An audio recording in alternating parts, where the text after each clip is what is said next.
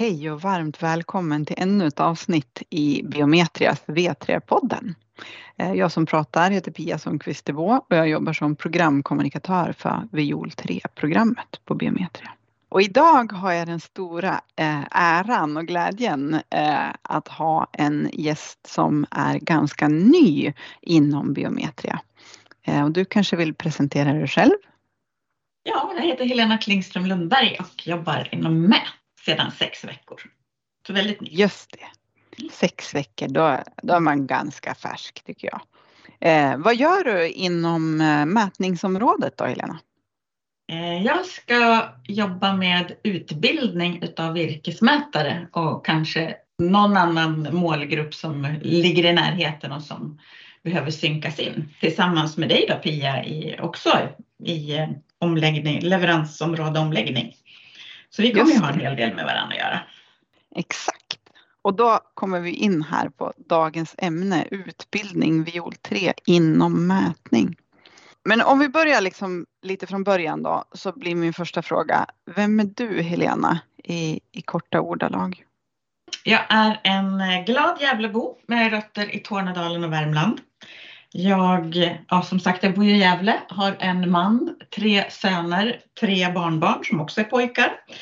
Eh, jag har en hund, en hanhund, så jag är ganska ensam i min familj om att vara tant, kvinna, tjej, vad man nu vill säga. Jag spelar inte golf och jag jagar inte. Det tycker jag alla verkar göra på biometria nästan. Men jag gillar att vara i skogen och jag tycker väldigt mycket om regn, eh, ännu mer om levande ljus, eh, konstiga filmer och eh, engelska kriminalserier. Sen har jag en, tycker jag att det är väldigt, väldigt kul att brodera och sticka också. Så det ägnar jag ganska mycket tid åt. Mm -hmm. Spännande. Det ska vi utveckla på någon fikarast tror jag. Yes. Uh, vad är din erfarenhet då av uh, utbildning av människor och organisationer? Ja, jag har ju jobbat med det uh, de senaste 25 åren.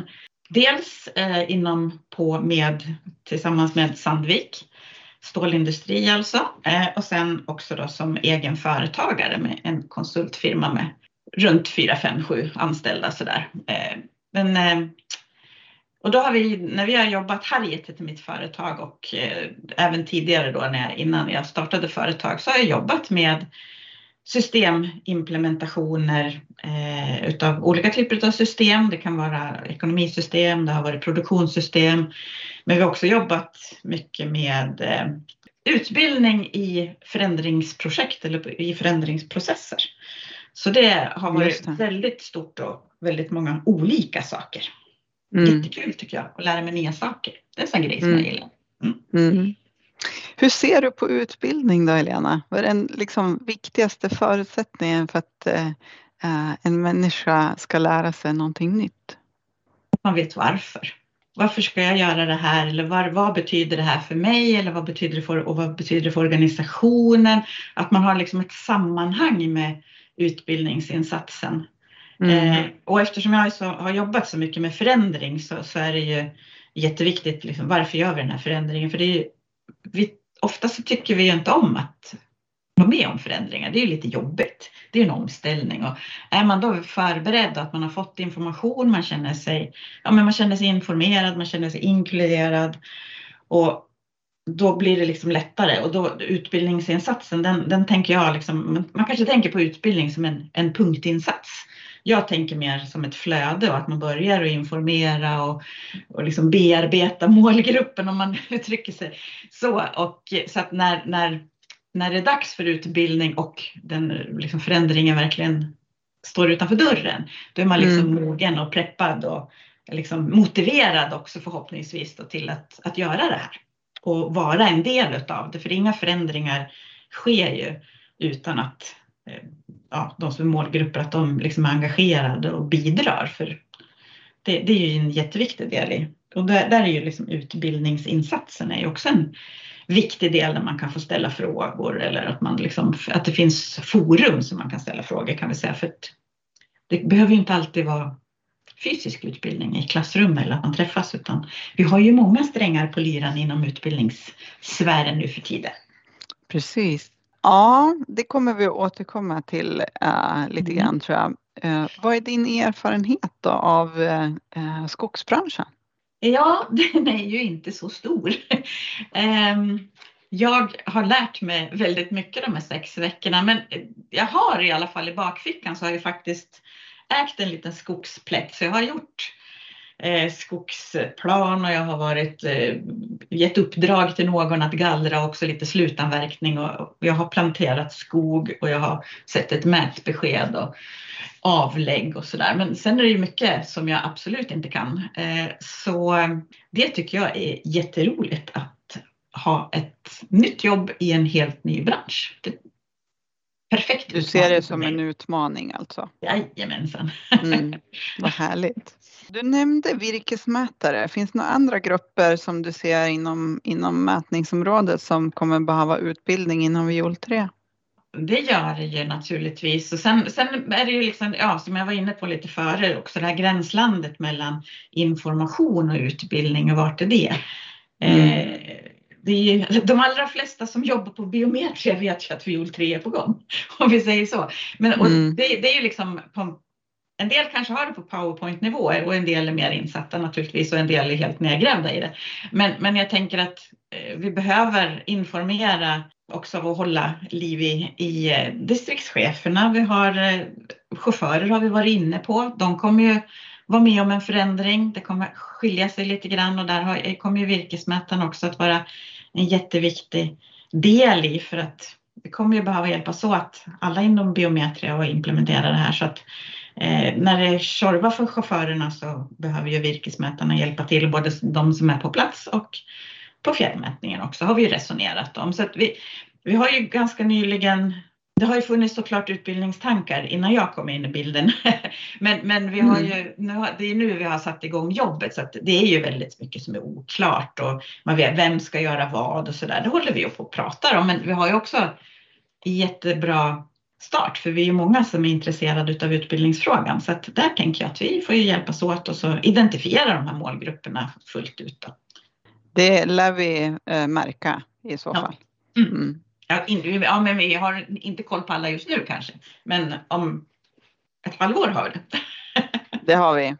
Mm. Eh, hur kommer utbildningarna eh, till de här olika grupperna då att vara liksom utformade, tror du? Alltså jag fattar att vi inte har liksom alla svaren här och nu, men Nej. om du får eh, spå lite grann. Nej, men jag tänker att det ska finnas, alltså vi, vi tycker om att lära oss saker på olika sätt. Och då tänker jag att, att vi, vi, vi, behöver göra utbildningar på olika sätt så att vi liksom möter våra målgruppers olika behov, tänker jag. Och det handlar ju om både resurser och kostnad och tid och pengar och ja men allt det där. Eh, så mm. jag tänker att det finns olika sätt. några kanske absolut behöver någonting som är på plats och att man har en fysisk utbildning. Andra kan ju vara via, via Teams eller via e-learning, absolut. För jag tänker också att gör man bra utbildning, bygger bra struktur och att det är lite kort så där så är det ju också ett supportverktyg sen på sikt mm. också. För det kommer ju komma nya människor i organisationen och nya chaufförer och alltihopa det här så att det ska vara återanvändbart. Jag tycker att man redan från början är bra om man tänker på förvaltningsprocessen och vad som kommer sen. Liksom. Så man inte antingen gör för lite men man ska inte göra för mycket, man ska göra lagom det ska vara liksom, så att det, att det finns eh, olika varianter så att det lever kvar i organisationen. Sen är det viktigt att hålla i förvaltningen sen också, att hålla det uppdaterat för det kommer ju att ske förändringar i Viol 3 också. Jag menar, nu är det ju ja, oh ja, den, ja. Den, den slutar ju inte utvecklas bara Nej. för att vi får till en första version som, som liksom ska uh, driftsättas sen. Så är. Mm.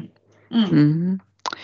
Uh, jag tänker på, på, det finns ju liksom många som, som kanske de, de besöker sällan och aldrig ett biometriakontor. Uh, kommer vi också att göra utbildningar som, som de kan ha i sin i sin smartphone eller i sin surfplatta eller liksom så. Det är nog ganska troligt. Det tycker mm. jag nog att just det, vi har tekniken och vi har tillgång till den så att det kommer vi behöva använda. Och, det, och just det här för tillgängligheten, att vi inte behöver ha en jätteadministration. Det är många som jobbar skift. Mm. Eh, att man, liksom, jag tycker att utbildning ska vara tillgänglig när man behöver den. och sen så kommer det naturligtvis att finnas liksom, deadlines där man behöver liksom verkligen ha gått igenom eftersom vi har ju ett ett skarpt datum. Säga, ja, men här ska vi över och då ska det vara utbildat och klart. Liksom. Ja, precis. Och då kommer vi in på den som jag tror är den liksom viktigaste frågan här för alla berörda. När kommer de här utbildningarna att vara tillgängliga? Vet vi det idag? I rätt tid innan, innan vi rullar ut det. Nej, det går ju inte att säga idag. Och, det, och din, inte, an, din andra yrkesroll är politiker eller? Knappast.